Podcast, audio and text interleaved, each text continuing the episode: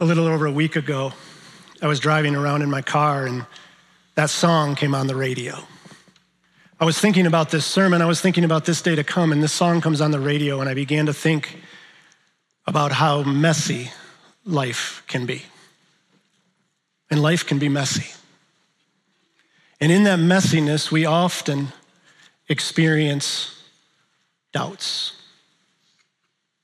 At the end of the book of Matthew, at the end of Matthew's gospel, in the last few verses, the 11 disciples are standing around and uh, they see the resurrected Jesus.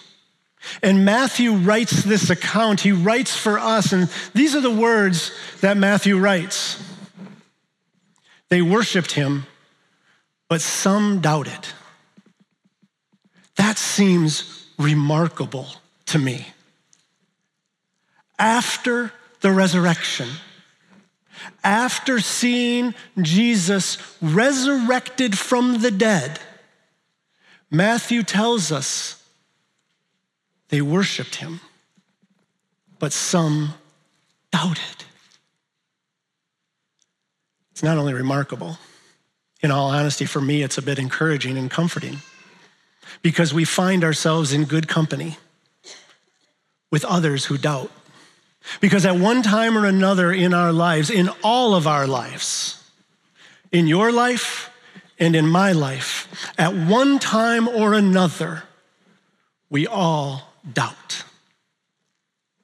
Last week we were in Genesis chapter 15 and we were introduced again to Abraham and we saw how God demonstrated his trustworthiness to Abraham. In Genesis 15, God declares to Abraham, I am your shield in your very great reward. And then to prove this truth, he enacts this incredibly, uh, this amazing and a bit freaky covenant ceremony.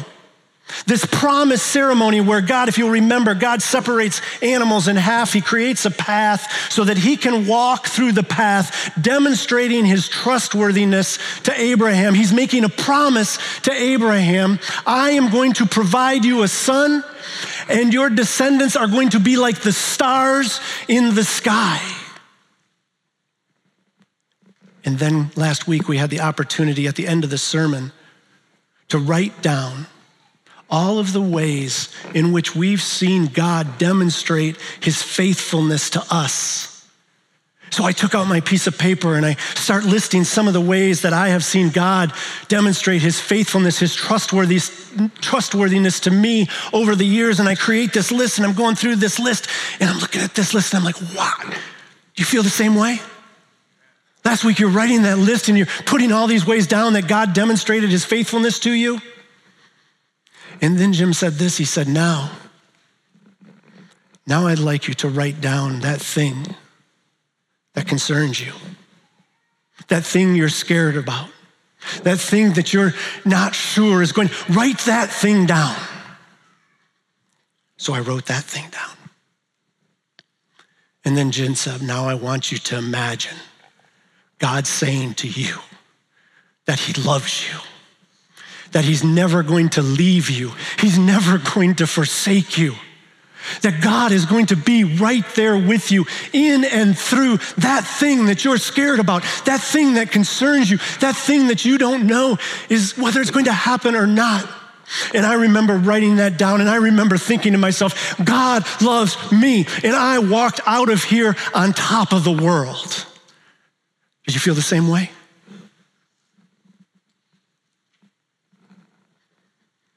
But then Monday came. But then Monday came. And it was a dark Monday, even as bright as Sunday morning was. Monday was dark because I began to doubt. You see, I've been holding on to that promise for a long time. And that promise didn't seem to be headed in the right direction. It did not seem like that was going to be fulfilled anytime soon. So I began to doubt. Maybe last week you experienced doubt too. Maybe you're here this morning and you're experiencing doubt. You're questioning God's faithfulness to you. Maybe you applied to the college of your dreams and they denied your entrance. Maybe you've wanted a husband and you not you don't yet have a husband. Maybe you've asked for a child and still no child. Maybe you invested all your money in a business venture and it has failed. Maybe you spent Christmas with your family and you recognize how far they still are from Jesus. Maybe your girlfriend broke up with you and you're just, you have no answers. You don't know why. And right now, this morning, you're listening to me. You're sitting here in the chair of a church, or you're watching online, and you're doubting God's faithfulness to you. You're doubting, in fact, whether he can be trusted. And it's tough. Truth is, is that it is very, very difficult. And I think at the core of why it is so difficult is because in that doubt, we feel, we feel in our hearts like God has abandoned us. Like he doesn't care about me. What in the world, Lord, could you be doing in my life in this situation? Clearly, God does not see me. Please take your Bibles and open them up to Genesis chapter 16. Genesis chapter 16 is found on page 11 in the Bible that the church provides, and I'd encourage you to grab one right there in front of you, in the rack in front of you. There should be a Bible. Turn it to page 11, and you will be uh, right on the page that Genesis 16 is in. This morning, we're going to continue our study in the book of Genesis, and this morning, we meet two new characters, or we see them more closely. We meet Sarah and Hagar. And we meet Sarah and Hagar in their doubt. And in their stories, we see how we should respond in our doubt. And then we're going to look at how God responds to our doubt and how that should encourage us to believe even more strongly in Him and who He is. As we come to Genesis chapter 16, we must recognize that after Abraham's incredible personal experiences with God, remember, a great personal experience of Abraham is recorded in Genesis chapter 12. It's also recorded in Genesis chapter 15. Remember, last week we saw this covenant ceremony. Personal experience with God. But we have to realize that years have passed and Abraham still does not have a son. Look at verse 1 it says Sarai, or Sarah, Abraham's wife, had borne him no children. By this time in the story, Abraham's about 85 years old and Sarah's about 75 years old. Both of them are well past normal childbearing years. But at least Abraham has these incredible personal experiences with God. Sarah doesn't. Now, I'm sure she's heard about these incredible experiences. I'm sure she knows of the promises that God has made to Abraham. Any husband would tell his wife about those experiences and about the promise. But at this point, she has to be wondering what about me? Can you imagine her heartache? She is 75 years old and has no children in a culture where children are valued almost above everything else, she has no children. I hear her pain in verse 2. The Lord has kept me from having children. But in addition to her pain, I hear her doubt. Because our pain our trials and our difficulties often lead us to doubt. Think about your situation. If you are in a situation right now where you are experiencing pain, where you are in the midst of a trial, where you are in the midst of a difficulty, or remember a time in the past when you've been in a trial or pain or difficulty, what ends up happening? You end up doubting. We end up doubting God's faithfulness to us. Notice, she does not say, I don't have any children, or I don't have any children yet. She says, The Lord has kept me from having children. The Lord. She has to be asking herself, Does God even care about me? It is likely that she felt abandoned by God. Does God even see me? Sarah was experiencing doubt about the faithfulness of God to her. But it's interesting. Sarah does seem to believe God's promises to Abraham. She just doubts that it includes her. She doubts that God can fulfill his promises in his own way and in his own timing. So Sarah gets to work. Sarah initiates a plan. She impatiently runs ahead of God to start her own plan to create her own solution. Now, please note, nowhere, nowhere is either Sarah or Abraham given the responsibility for producing a son. Implied, at least, is the assurance that God Himself is going to provide a son for them. But Sarah, Sarah instructs Abraham to sleep with Hagar, her Egyptian slave, to sleep with her to have a child. Now, to me, that doesn't sound like a very good plan. But we're told in verse 4 that Abraham slept with Hagar and she conceived. Now, as bad as this sounds to us, it's actually a common custom of the time and of that culture. There's a number of ancient laws that actually allow this or prescribe for this. The Code of Hammurabi, for instance, prescribes that a woman who is without child, a woman who is barren, can provide her slave to her husband in order to conceive a child. A surrogate mother, if you will. Once that child is born, the child becomes the child of the wife and becomes an heir of the husband or an heir of the father. Now, although this may have been a common practice and a legal practice at the time, this is clearly not God's plan. This is clearly not the way God works. Remember what God told us in Genesis 2, verse 24? God's very clear. He says that is why a man leaves his father and mother and is united to his wife, and they become one flesh. God has a plan. It's one man, it's one woman, it is a one flesh union. This is God's plan for us.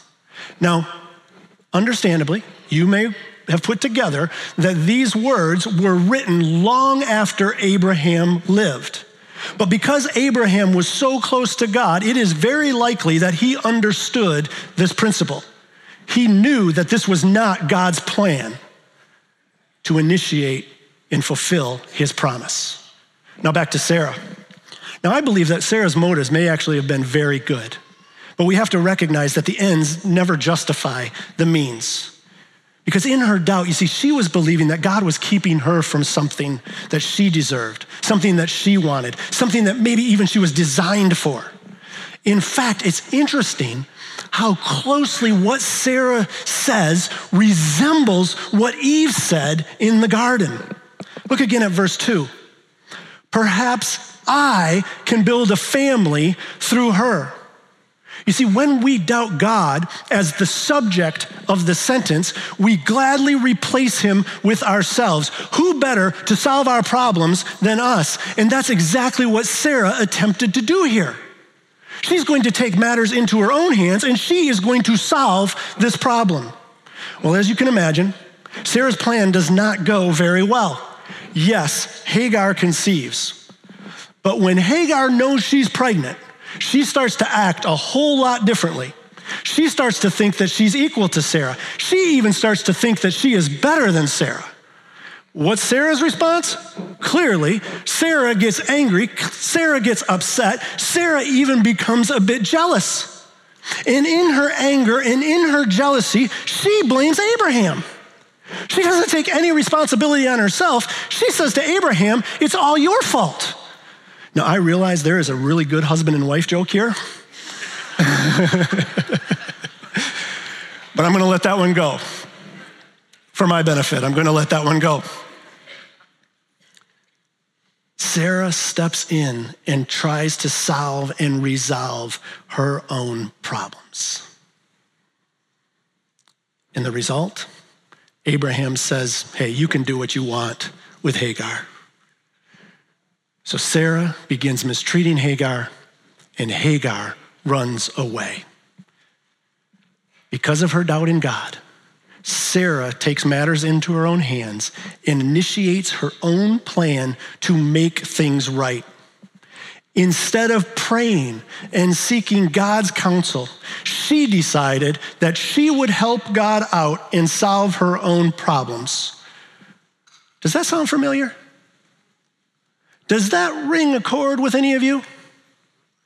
Have any of you tried to step in, take matters into your own hands? and solve your own problems. Come on. Who among us has not honestly tried to step in, tried to get ahead of God, tried to make things work out the way we want them to work out? Maybe, maybe it's trying to force yourself into that school. Maybe it's trying to force Jesus on all those people in your life who do not know yet know Jesus. Maybe it's trying to win your girlfriend back at all cost. What is it for you? In what way are you trying to step ahead of God? In what way are you trying to take matters into your own hands? In what way are you trying to accomplish His plan, your plan instead of His plan?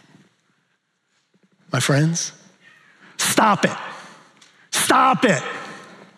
Stop trying to take matters into your own hands. Stop trying to get ahead of God. Stop trying to initiate His plan for your benefit in your timing. Can we all agree that God has made His promises? Can we all agree that God has made His promises?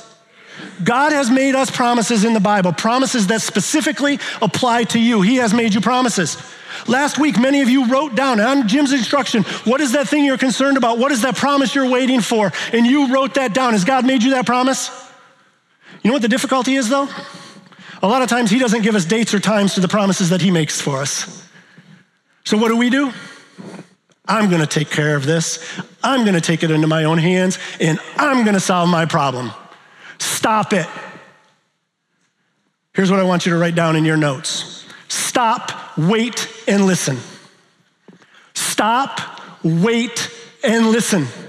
It's kind of like stop, drop, and roll. Remember that? Of course you remember it because it's burned into your mind. If you catch on fire, what are you supposed to do? Yes, stop, drop, and roll. I am telling you right now, when you are in a state of doubt, Many of you have a lesson to learn from Sarah. And when you are in a state of doubt, stop, wait, and listen. Can we do that together? Stop, wait, and listen. Do not get ahead of yourselves. And more importantly, do not get ahead of God. If you are doubting his faithfulness to you right now, first instruction stop, wait, and listen. But there's more for us. There's another person we want to look at more closely. There's another person in the story who I also feel must have felt abandoned by God. Think about Hagar in her situation. For a brief moment, I have to think that Hagar thought things were looking up for her. She's carrying Abraham's baby. This would have meant a significant change in her status. But it ends up going to her head. She ends up acting differently. She ends up acting prideful. Sarah gets angry. Sarah mistreats her. So Hagar ends up running. Hagar takes matters into her own hands and runs away. But don't lose it, the fact that this had to be difficult for her. She knew at least about Abraham's God. She knew at least about the one true living God. She had to also have heard about Abraham's incredible personal experiences with God, about these promises. She probably felt like she was part of the promise. But things turned quickly for her, and she ran. I have to believe that she wondered where God was in all of this for her. Does he even care? Has he abandoned me? Does God even see me? I believe Hagar was doubting the faithfulness of God to her. It's into this context that we read in verse 7 the angel of the Lord found Hagar near a spring in the desert. It was the spring that is beside the road to Shur. I think that's beautiful. Isn't that beautiful? God, in his compassion and in his mercy, found Hagar. God saw Hagar in the middle of her desert. In her doubt, he found her. Then his words penetrate deeply into her actions and attitudes. Look at verse 8. Hagar, slave of Sarah, where have you come from and where are you going? People, God knows where she's come from and God knows where she's going. When God asks a question in the Bible, you can assume that he knows the answer. He knows the information. The reason he asks the question is to help her understand the situation that she's in. It's why God asks questions of you and asks questions of me. He has the information.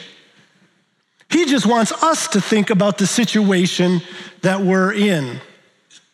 The Lord wanted Hagar to think about two things Where have you come from? And where are you going? She had come from being Sarah's slave, and as such, she was not free to leave. And she didn't even know where she was going. So she clearly did not seek the Lord and his will for her. You see, those are good questions for us to ask ourselves when we find ourselves in the midst of a trial or in the midst of a difficulty. Where have you come from? And where are you going? Where have you come from? What is the trial that you're in right now? And are you supposed, what are you supposed to do? Where are you going? Where have you come from and where are you going? You see, because what God is trying to tell us is that in the midst of the trial, in the midst of the pain, in the midst of the difficulty, in the midst of all of our doubt, our greatest need in a bad situation is not to escape, it's to seek the Lord. But here, it's important to note that as she's running, God finds her, not the other way around. And in finding her in her desert, in her doubt, he has some good news for her and he has some bad news for her. And it's the same news he has for us in our doubt as well. First, the bad news. Look at verse 9. Go back to your mistress and submit to her. God commands Hagar to return to Sarah and to submit. When God speaks, we must submit. Now, I'm pretty sure that Hagar did not like this instruction. Do any of you think Hagar might have liked this instruction? I get, I'm pretty sure Hagar did not like the instruction to return to Sarah and to submit to Sarah. You know why? Because for Hagar and for each one of us, submit is a dirty word. Because at the core of who we are, we do not like to or want to submit. And God says, in your time of doubt, when I speak to you, when I talk to you, you need to submit. Submit to what I have to say to you. But we need to be honest, we do not like to submit. The book of First Peter in the New Testament, all of it or much of it is about submission to authority in times of trial. In the book of Peter, First Peter, Peter addresses slaves who were living under harsh masters. He addresses wives who have disbelieving husbands, and he addresses citizens who are all living under a corrupt and oppressive government. And in each one of the situations, Peter says to those individuals, excuse me, God through Peter says to each of those individuals, submit to what I am telling you to do. Peter then concludes this epistle. Look what he writes in 1 Peter chapter 5. Humble yourselves, therefore, under God's mighty hand, that he may lift you up in due time. Cast all your anxiety on him because he cares for you. You see, our number one need in a time of trial, our number one need in a time of difficulty, in a time of doubt, is to submit to God. Humble yourselves, therefore, under God's mighty hand. Why? Because God is in control of all of the circumstances. So, for you and me, when God speaks, we are to listen and we are to submit. We are to humble ourselves under His mighty hand, under His control, and that means we are to submit. And it's very interesting. I think within the submission, not only is an act of obedience, but it is an act of protection as well. Do you wonder where Hagar thinks she was headed? Hagar was pregnant, she's alone, and she's in the middle of a desert. God's instruction for her to submit and return to Sarah is actually an act of mercy and protection because he cares and he wants the best for Hagar. When God says to you and me, submit, it is also a call to obedience as well as a protection out of his mercy for you and for me because He controls all the circumstances and He has our best interests in mind. Okay, now let's look at the good news. The good news, beginning in verse 10.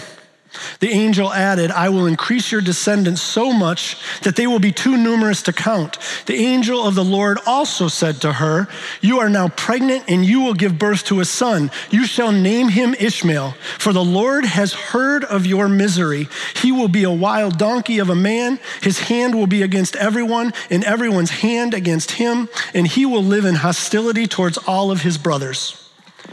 Hagar is going to have a son. His name will be Ishmael. We are told that his descendants too will also be too numerous to count. And we learn later that from him will come princes and rulers. Now, in some ways, as we read these verses, it appears to us to be sort of a curse. But to Hagar, this would have been good news. Ishmael is going to be free. Ishmael is going to live a free lifestyle an unfettered lifestyle, an unrestricted lifestyle. Hagar is a slave. Her son is not going to be a slave. So Hagar sees this as comfort and as hope. This is good news to her. Now, some of you may be in a situation right now where you are experiencing a trial, you are experiencing a difficulty, a pain, and you are experiencing doubt. You are wondering, if God sees you. You are wondering if He cares for you. You're wondering in the back of your mind, has God abandoned me? But then you hear His voice. And it may just be a still, soft voice. But you hear the voice of God, and He's giving you instruction, and He's telling you to submit. And he's telling you to submit so that you can obey and experience his blessing and experience his protection. My friend, listen to his voice. Listen to the voice of God and submit to what he has for you. And in that submission, I promise you that he is going to bless you. God always blesses our obedience. Now, I don't know how He's going to bless you. I don't know actually what he is going to do to bless you, but I promise you, if you submit, if you obey what he is saying to you, he is going to bless you. Do you see what God has done for us in Genesis chapter 16? He's given us the example of Sarah. While in your doubt, you are not to take matters into your own hands and you are to stop, wait, and listen and then recognize that at some point in time, God is going to speak. And the continuum is then you will listen and submit. And in doing so, you will experience the blessing of God. Did you hear the steps? Stop, wait, listen and when he speaks, listen and submit, even if you don't want to, because that's the definition of submission. Now let's look at God's response to our doubt. God's response to our doubt. It is always amazing to me how God responds to us, particularly how he responds to us in our doubt. In this study of Genesis, we have seen over and over again God's determination to bless his people. We have seen it in and through Abraham. In Genesis chapter 12, we are introduced to Abraham just because God chose to bless him. God shows up in his life and chooses to bless him. And today we see God continues to choose to bless Abraham to bless Sarah and to bless Hagar. In the midst of their doubt, in confusion, in the midst of their difficulty, God chooses to bless them. Even when Sarah and Hagar take matters into their own hands, God continues to show up and choose to bless them. Think about this for a minute. Sarah, even though she doesn't deserve it, ends up getting Hagar back as a more submissive person. Abraham ends up receiving a son, ends up having a new son that confirms the promises that God has made to him. And Hagar is promised a son who someday is going to be free. God shows up and blesses them, meets them in their doubt. And in this, we see that God is merciful to those who doubt. And this morning, if you're here and you're listening to me and you are experiencing doubts, if you are experiencing doubts about God's faithfulness to you, his trustworthiness to you, know that he is merciful to you in your doubt. Look at Hagar after all that happens to her. She comes to understand this truth. Look at verse 13. She gave this name to the Lord who spoke to her You are the God who sees me. For she said, I have now seen the one who sees me. Look at that. God sees. But not only does God see, it's even better than that. It says, God sees me. My friend, God sees. And this morning, it's much better than that. God sees you. He sees you in the midst of your pain. He sees you in the midst of your trial. He sees you in the midst of your difficulty. He sees us in the midst of our doubt, and He is merciful to those who doubt. He sees you. And what's interesting about the Bible is he sees you is synonymous with he cares for you. By God saying he sees you, he is declaring his care for you. And look at the result. You, like Hagar, for me, for you, we will be able to say, I have now seen the one who sees me. I have now seen the one who sees me. in our culture, it's interesting to me. We also often say the phrase, seeing is believing.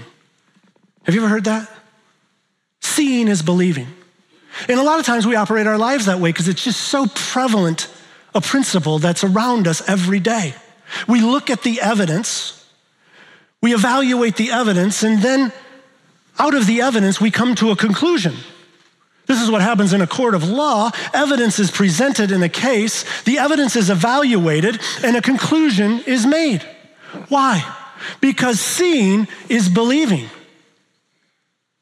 But in God's economy, it's much different. It's not seeing is believing, it's believing is seeing. See, Hagar comes. I now comes to say, I now see the one who sees me. This morning, if you are experiencing doubt about God's faithfulness to you, about his trustworthiness, if you're questioning if in fact you can trust God, my encouragement is believe. Believe. Believe that God is merciful to you in your doubt. Believe that He is going to speak. Believe that it is best for you to obey. Believe so that you can see the one who sees you. Amen. Let's pray together.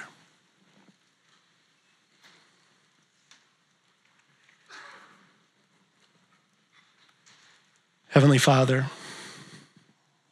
I thank you that you are a God who is merciful to us in our doubt. I thank you are a God who demonstrates his compassion, his care, and his love for us in so many different ways. Lord, I pray that for those of us who are experiencing doubt this morning, that you would help us through your Spirit to believe so that we can see. Lord, help us to stop, to wait, to listen. And Lord, help us to listen and submit, recognizing that you do love us, you care for us, and you have our best interests in mind. Lord, help us to believe to see you in all things and in all ways.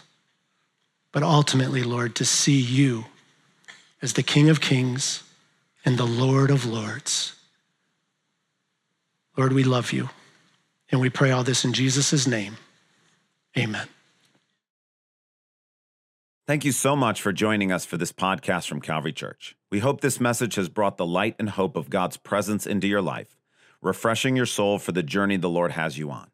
If you have a spiritual need or would like to connect further with the work God is doing through Calvary Church, seek us out online at calvarygr.org. On our website, you can also find an archive of previous messages from this series. Thanks for listening.